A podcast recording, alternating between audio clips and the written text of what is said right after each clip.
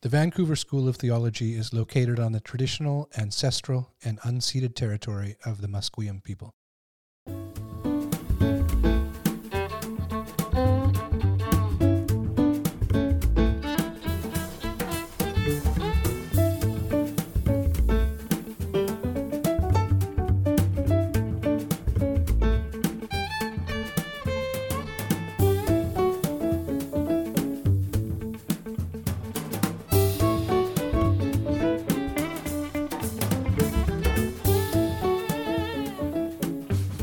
Welcome to Brüderholtz, a podcast of the Vancouver School of Theology. My name is Todd Weeb. I'm a friend of V S T and really like what's happening around the school and how it's growing.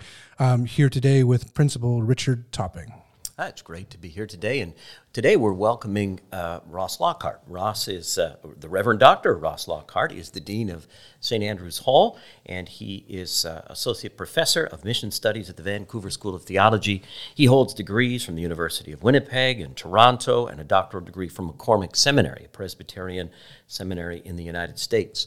Uh, Ross is well published. We have his books on the table here in front of us, uh, three of them at least. There's more than that. But Ross is well published in the area of missional theology, which has been his forte. In fact, I have a collection here in which Todd and I have an essay, and we were just saying we think that may be Ross's best book. That's a really good book. book. Yeah, yeah, that's an excellent book. You recommend that one. Yeah. yeah. Anyhow, we're so glad to welcome uh, Ross today and to feel the good energy that he brings to almost every gathering that he's at. Um, Ross, how long have you taught and why do you do it? Great question, and thanks so much for including me in this conversation. I've been listening to the podcast series and loving it, so I'm honored to be a part of it today. So I started teaching adjunct at the Vancouver School of Theology in, two, I believe it was two thousand eleven, um, thanks to our mutual friend, uh, Reverend Doctor Stephen Ferris, former Dean of St Andrews Hall and Professor of Homiletics at the Vancouver School of Theology. And as um, Stephen was taking um, tremendous lead with an amazing group of people that's part of the turnaround story for the Vancouver School of Theology, he didn't have as much time in the classroom. So he knew that I did my doctoral work in homiletics. I was on the North Shore, and he had me filling in um, some classes, and that was such a joy to be able to uh, to teach in those early days um, over in the old Castle building. And then uh, in twenty fourteen, I uh, was appointed uh, at St Andrews Hall in a dual role um, to be seconded to the Vancouver School of Theology, to be the Presbyterian Formation Director, and then to begin uh, a process that led to the Center for Missional Leadership. So twenty eleven as the adjunct start, twenty fourteen uh, full-time. And uh, may I say it has honestly been the highlight of my ordained ministry these last many, many years.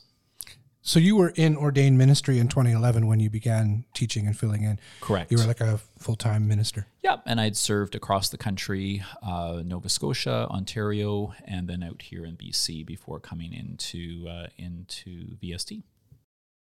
Ross, what do you find about the classroom that's really interesting? So you're teaching the way. What what where's life there? Yeah, so I mean, V S T has been amazing in the sense that um, from day one for me, it's been a hybrid classroom environment. I should say from day one uh, when I started full-time, I do remember adjunct days when we were in the old Castle building, and that was all in person. Mm. Um, and so from the very beginning of my full-time work here, it has always been, I feel V S T has been ahead of the curve on um, a mix of in-person and distance education. Why is that a highlight? Um, to me, the gospel is both universal and contextual. And so the opportunity to discuss uh, theology uh, in a doctrinal sense, but to hear from so many different people uh, from around the world now in our classes, like it really is remarkable. I'm always humbled by the asynchronous students mm-hmm. who get up in, you know, Indonesia in the middle of the night to be in class with us. And then you see like a Vancouver-based student saying, wow, I'm really tired today. I think, come on, you know, look at that guy. Yeah. Um, and so the global, the global nature of the student body and the diversity of the student body, yes, from the constituent denominations represented at V S T, United Church of Canada, Anglican Church of Canada, Presbyterian Church in Canada, but then also the the other students from a, a beautiful variety of Christian denominations makes the conversation so rich, so rich. So you came in, you said in twenty fourteen, appointed in terms of uh, Presbyterian mm-hmm. formation, and then the development of this Center for Missional Leadership. Right. Right. Mm-hmm. So tell us about that kind of... Yeah, so that that's at St Andrews Hall, and that is focused on resourcing the local church, not in any kind of degree program. So the charter from St Andrews Hall exercised through V S T for the Presbyterians, uh, everything degree focused is here at V S T. Okay. And the Center for Missional Leadership is about equipping uh, the local church and leaders, um, because whether it's in my the hat I wear now that I love, Professor of Mission Studies here at V S T, or whether it's across the street as Dean of St Andrews Hall, we're dealing with the same reality that many, many of our churches and their leaders are just not sure what to do. They know the culture is changing. They know that people are no longer born nominally Christian in Canada. They're, they struggle with how to translate the gospel into a rapidly changing society. And so in both hats that I wear, teaching for degree programs here and resourcing local churches across the street, it's uh, that sense of of every day I'm dealing with the reality on the ground, which I love. The question I had, one of the questions I had there was mm. around denominationalism. And mm. so Saint Andrew's Hall is effectively like a, a college of, like you've got the different denominations yep. involved with V S T being there. And uh, so in terms of denominationalism, like prospective students or people who are thinking of going to, yeah. th- that's broken down, hasn't it? Like, oh, that's the school for so-and-so, or like, this denominational school, or you'd have students here at V S T who don't have a Presbyterian or Anglican oh, yeah. or United background. How how's that transition? How does that go? Yeah, well, so I mean, President Richard could could comment more on that, but but certainly from my experience, uh, we still have um, a strong showing in our three constituent denominations, but a huge growth area is certainly those um, who would identify as Christian. From maybe they identify with a denomination, but um, I just find people are holding denomination lightly these days, right? So, or they kind of will tell you what they've been, and they've been in multiple denominations, mm. right? And so, um, you know, or the the congregation they come from, that's more of a priority than whatever denominational banner is is on the sign kind of thing, right? Yeah, Ross, what do you think? I mean, this is connected to a question we, we thought we might ask you, is about what's exciting about the classroom. So let me mm. ask that this way. H- how does that kind of complexion in the mm. classroom of various denominations, how, how does that help and yeah. uh, create an interesting environment to learn in? Yeah, it's so good because, of course, you know, as if if you belong... Uh, as as we do to uh, a franchise of European Christendom, if the denominational label you're attached to came from Europe, likely from a state church background, then the dominant story today is, oh, Christianity is declining in North America. But the, the reality of the V S T classroom is such that we have such a fascinating mix of students from around the world that they're a bit surprised by that as the default narrative. They say, well, that that's very interesting to hear, but that's not my experience of church, uh, whether it's in South Korea or Indonesia or South America, um, or even right here in Vancouver. But they simply um, represent uh, the face of Christianity of the church that God is bringing that looks very different than the movement from east to west, from Europe to North America, that many of our constituent denominations, that's the, the roots of, of our traditions. Uh, tell us about the, the kinds of things you teach. Yeah. So when you're in a oh, classroom, fun. Staying on this kind of theme, like what's exciting about the classroom, yeah. Um, you're talking about mission and yeah. some things that there's certainly a theological element to them, but there's the practical kind of mm. on the ground, vocational or even professional element. Yeah. What is it that you engage with teaching in the classroom?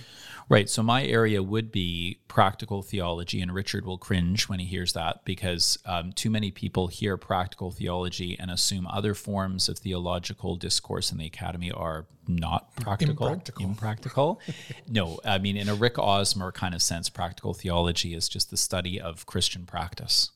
And so under the banner of practical theology are many things, um, homiletics, pastoral care, ethics, theological field education, catechesis, mission, evangelism, and, and, and. So um, here at the Vancouver School of Theology, if folks are listening and wanting to come study with us, a part of your degree will be in what's called the P P L stream, which is the Pastoral and Public Leadership stream. That's kind of the practical theology stream. We have lots of courses in that area.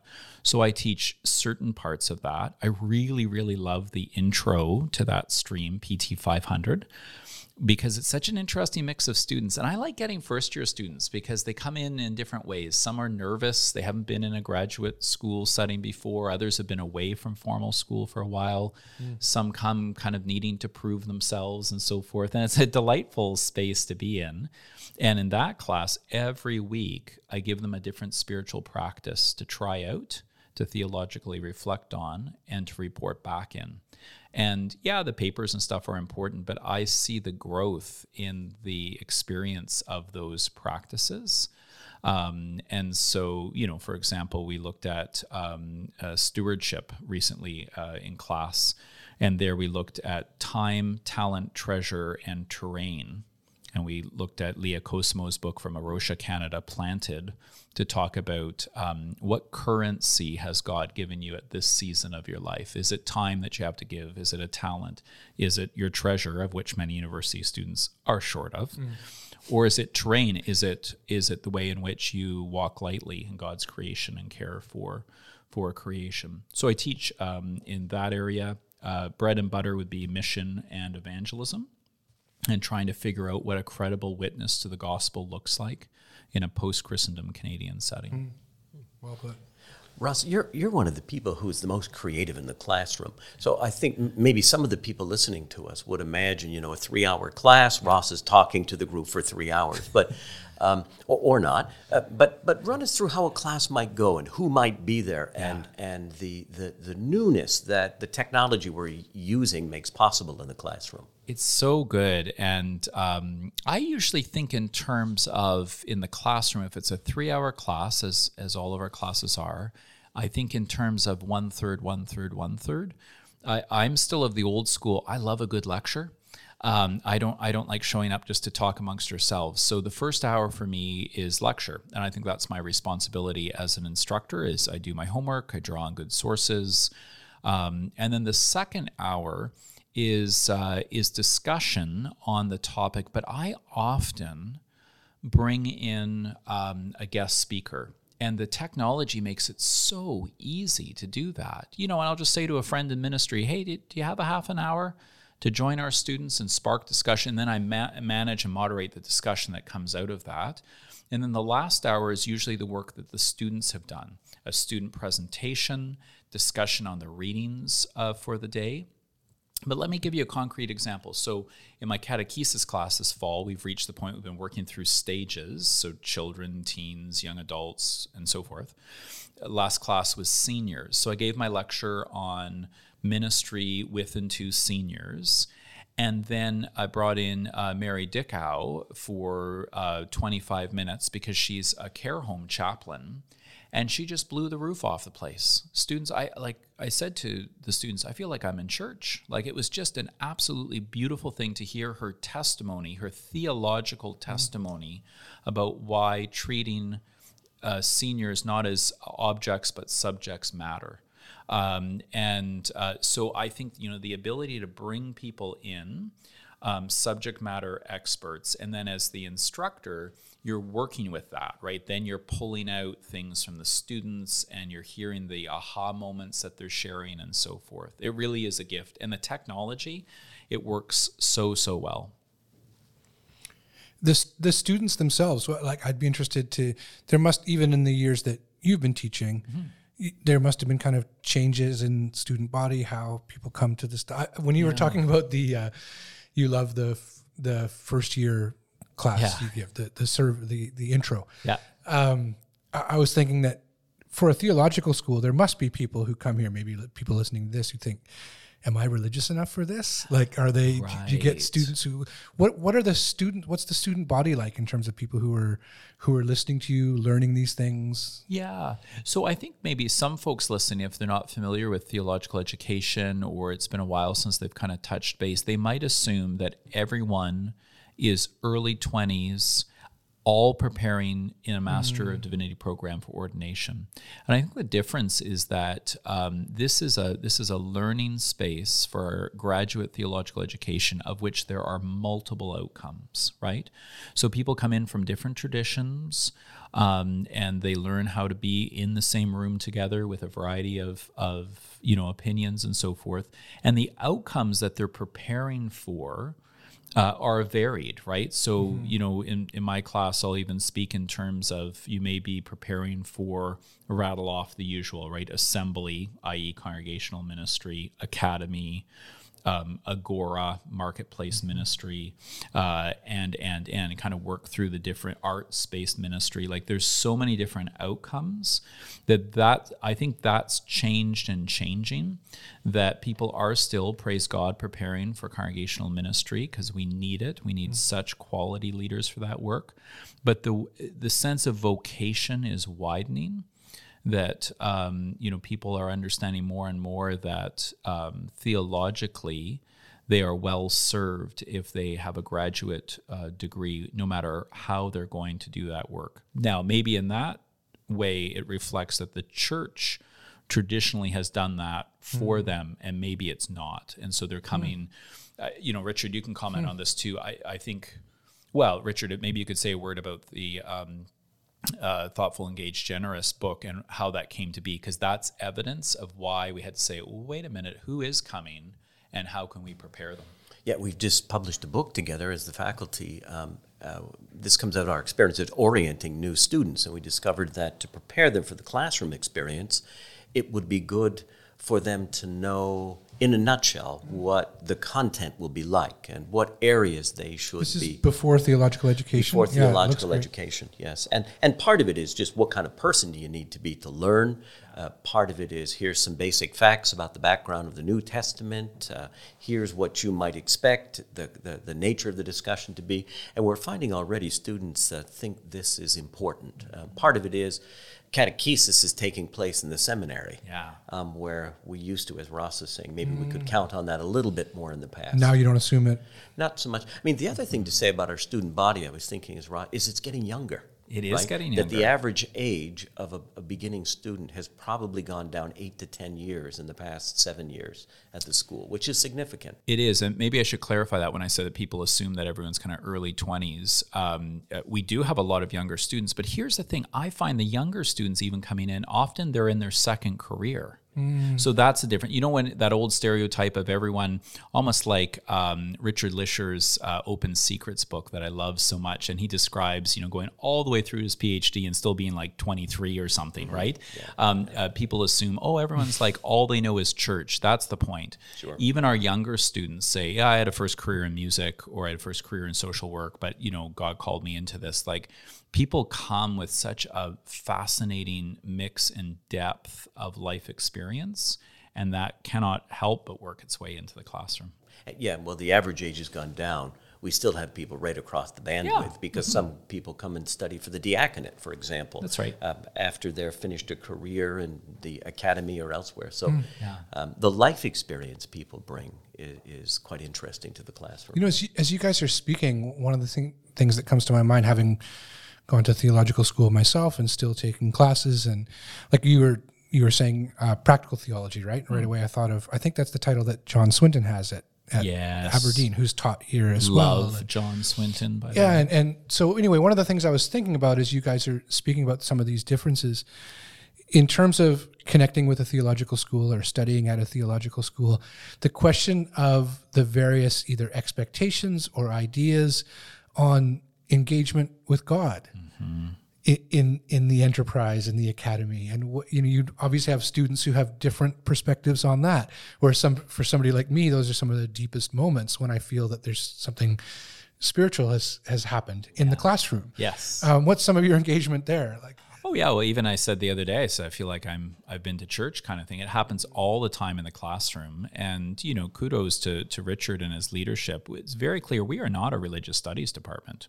We don't do that. Right. We're a theological graduate school in which God is not under the microscope to be, you know, poked and prodded, the majesty and the sovereignty of God is writ large over everything that we do.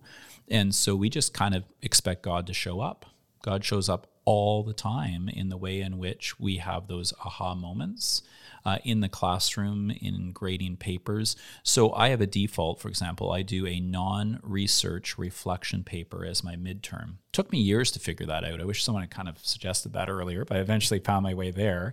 And I'm very clear, you know, you don't need to go to the library for this. Don't worry, your final research paper, all library all the time, demonstrate your academic chops. But in almost all my classes, I have that as the midterm. And I sit, it's almost like an act of worship. I'm humbled by the testimony of our students. Mm. Um, and I get a sense of what they've been through, but also like why they're here. And it helps me so much in the classroom to get a sense of, huh, so that's why that student has been reacting this way to these topics and so forth, because, I don't know, they've been deeply hurt by the church, mm. or they're um, they struggle to make friends, or dot, dot, dot, right? And so there's the sense in which, um, I don't know, I think maybe for folks like Richard and myself, we, we there's a, a clear connection between the way we pastor a congregation mm. and the way we're that's professors in a college. Mm-hmm. Yeah, I've, I've, I mean, I don't know if it's, it's like anecdotal or people you interact with that, that I've been in part of, you know, classes here mm. or other students that I think that kind of ethos then that's set up is, you say, like not a religious studies department, but a mm. theological school, that students themselves who come, come in not as like, you know, more, I'll become an expert in this so that, so, so that everybody else can know what an expert I am. Right. But you're entering... you're entering this um, discovery together. Hmm.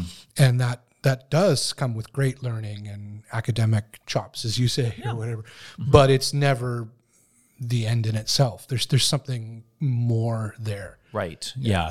And I don't mean to slight religious studies departments. I'm glad they're in universities, but I think about, you know, folks I know who have done an undergrad in religious studies and then they've gone to a graduate theological school, not this one. And they'll say things like, well, the way that they teach the Bible in religious studies and at the seminary are identical. Mm. That's a problem, right? Like, no, they're, they're, we are a confessional-based learning environment with super high academic expectations, because that's the best of, of church and academy put together, right? So, that's good. Mm-hmm. And one of the nice things about the school is that that students kind of expect us to talk about God. Yeah. I mean, I, I, I can remember, I, I teach theology and I was teaching a section on Revelation. You know, how does God speak to us? And a student puts up her hand and she says, but does God speak to us now? Does God speak to you?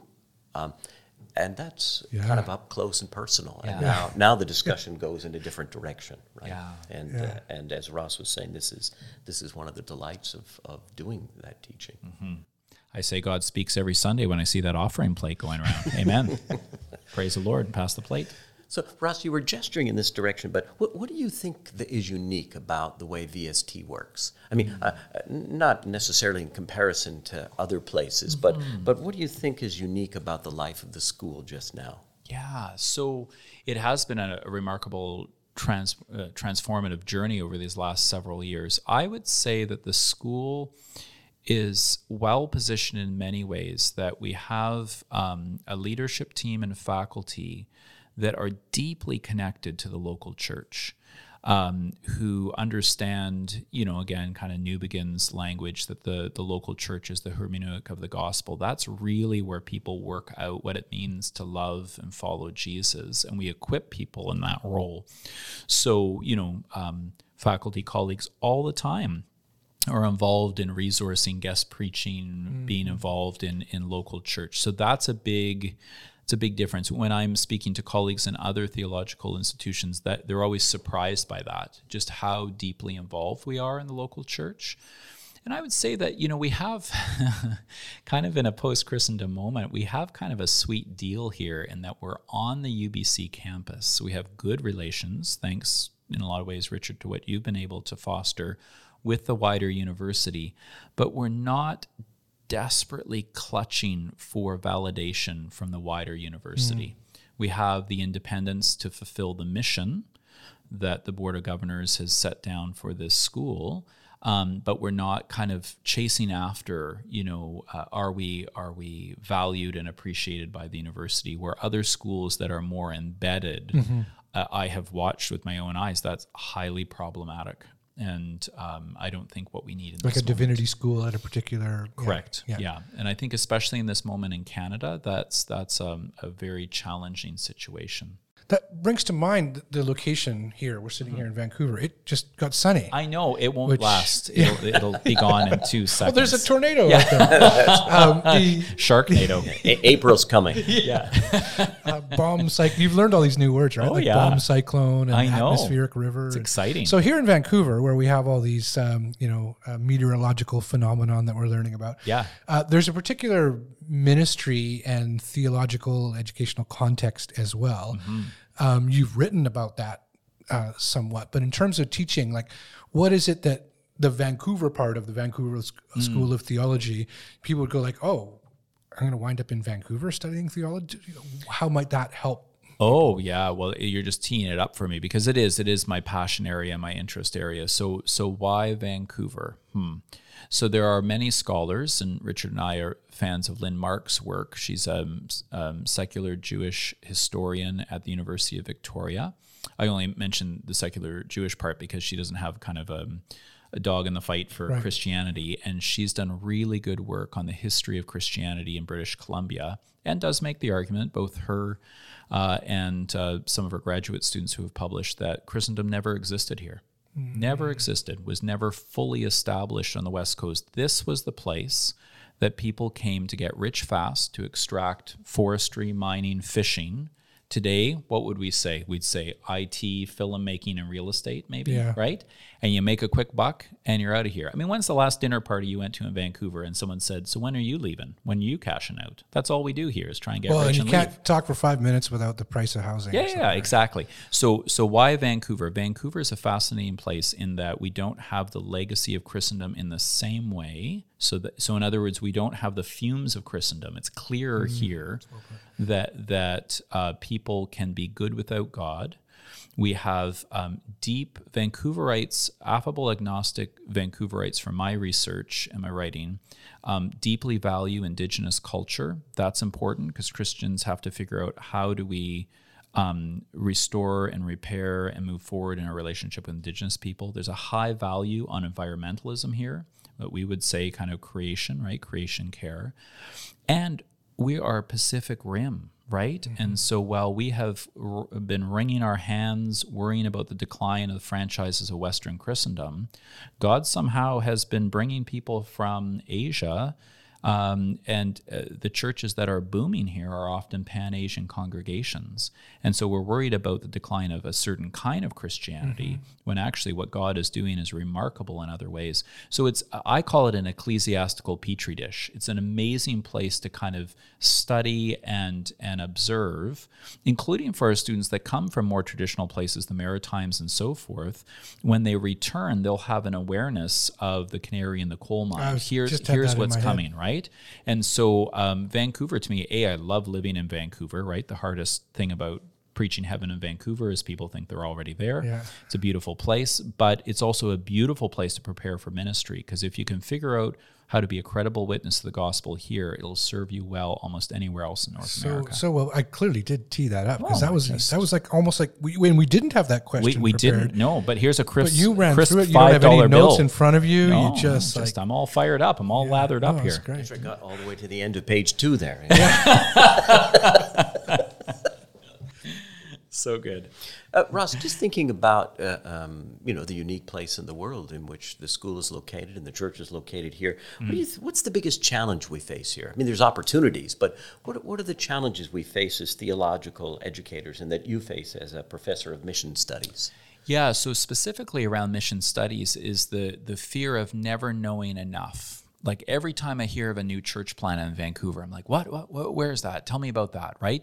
And um, so the biggest challenge is keeping up with what God is doing, right? And, um, you know, it's not a case of, I remember I had a high school, high school biology teacher who um, used to complain that they wouldn't let him do experiments on prisoners anymore. Like, he was old school, and he'd put down, remember the old overhead projector? They wouldn't. He'd, no, no, he was all upset about that. We were like all, uh. and uh, he put down the overhead projector. Remember those? Oh yeah, we had them in church. And, and in the top right-hand corner, it said nineteen sixty-two, which was the year he started teaching. And he's like, okay, here's here's what we're gonna do. You can't do that. That's that's a beautiful challenge. You can't just, like, I, I'm always rewriting my lectures. You can't do either. You can't. You know, experiment I, I, on prisoners either. I don't mean or that. Use the overheads. No, exactly. What I mean is, you can't just say, here's my subject matter, it's the same as last year. Yeah. So so the pressure then is on, am I keeping up with what God is doing? Um, you know, so for example, next week in, in the catechesis class, it's catechesis and community, and we're looking at uh, house churches. Hmm. Well, we now have students in the class who are part of house churches, not just here, but like really around growing. The world. It's really and growing. Now, so I'm what I'm the expert. I'm not the expert. So yeah. I was emailing today saying, can you do like a fifteen minute presentation? Because I don't know. Like, I want to learn. I'm so I'm constantly. So that's the good part. But it is challenging because you want to be you want to be representative of what God is doing. So constantly staying up on these changing patterns of mission, I find um, a good challenge. Do you find, so in your work as a professor of mission studies, there's a cluster of terms that mainline Protestantism has, how should we say, allergies to? I mean... Uh, the E word? Yeah, saying the E word without blushing, yeah, you know, right. or, or mission or outreach. Um, What's the E word? D- d- evangelism. Oh, I had a different E word. No. We'll tell you afterwards. Yes, yeah. um, so how, how do you navigate all of that? Well, so I think, you know, being clear on terms, um, on definitions, on, um, you know, on acknowledging that we have made critical errors in mission history in the church. Mm-hmm. I was a big fan, am a big fan, but man, he died too young. Uh, Bill Plaker, he's such a huge P C U S A theologian, amazing. I remember always saying, like, you know, when it came to... Um, to bad parts of our church history, we just need to be honest and say, we've had a long run. We're human beings. We're fallible, sinful creatures. We've done bad things. Don't try and defend the indefensible, is what he said. So that's part of it. But, you know, I don't dwell too much on that because mm-hmm. um, it, it kind of becomes a self-fulfilling prophecy where it's easy to kind of ten more lashes to the back for this or that. Instead, the challenge is actually before us. To say, okay, so so what does participating in God's mission look like today when so many people um, don't have any kind of background, mm-hmm. right? Um, you know, so I tell stories of for my students and they get it. So you want to talk about evangelism, oh, it's a difficult word or whatever. Say, okay, so I'm uh, preaching in a small town in B C this summer, sit down in the barber chair, and she says, uh, uh, what do you do? I say, I'm a pastor. She says, what's that? I thought, oh, well, kind of joking. I said, like, I, I'm a Christian minister. Oh, I don't really know what that's about. And she said, are you the people who knock on doors? I'm like, well, not really, you know, that kind of thing. Mm-hmm. And she was just in a small town in B C. I would say she was one of the most thoroughly secular people I've met. So I just put that in front of the students and say, so how do you share the gospel with someone like that, right? Don't tell me all the bad stereotypes of how to share the gospel. Yeah, that's easy. That's low-hanging fruit. Literally, continue the conversation. What would you say? How would you describe the uniqueness of Jesus Christ to this person when all they've heard is Jesus as a swear word? What does that mean, right? Because if we can't equip our leaders to do this work, how are they equipping their people in the Christian communities they serve to do this work?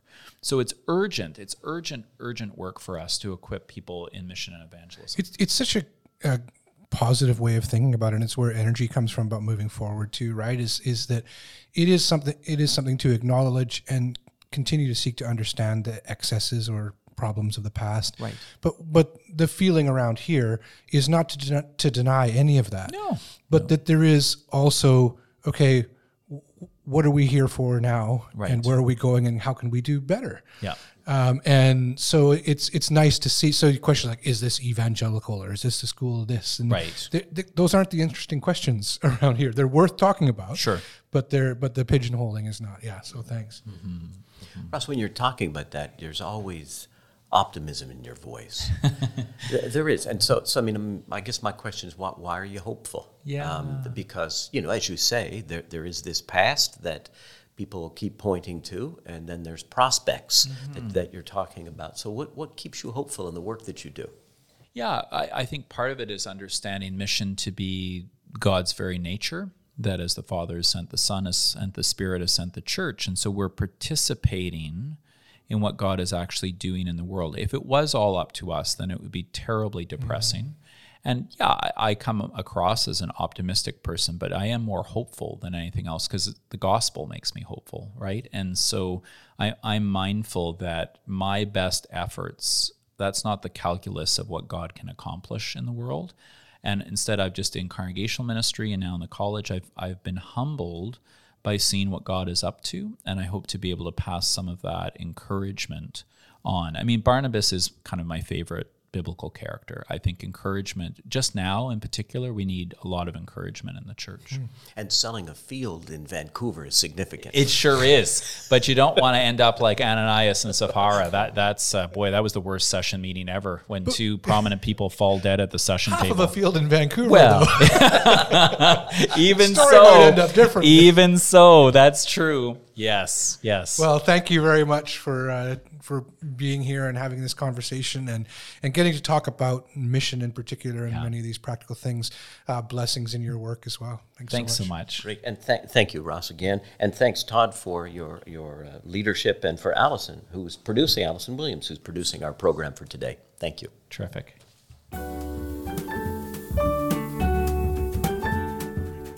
Brüderholtz is a production of the Vancouver School of Theology. For more information about V S T, visit v s t dot e d u. Thanks for listening to Brüderholtz.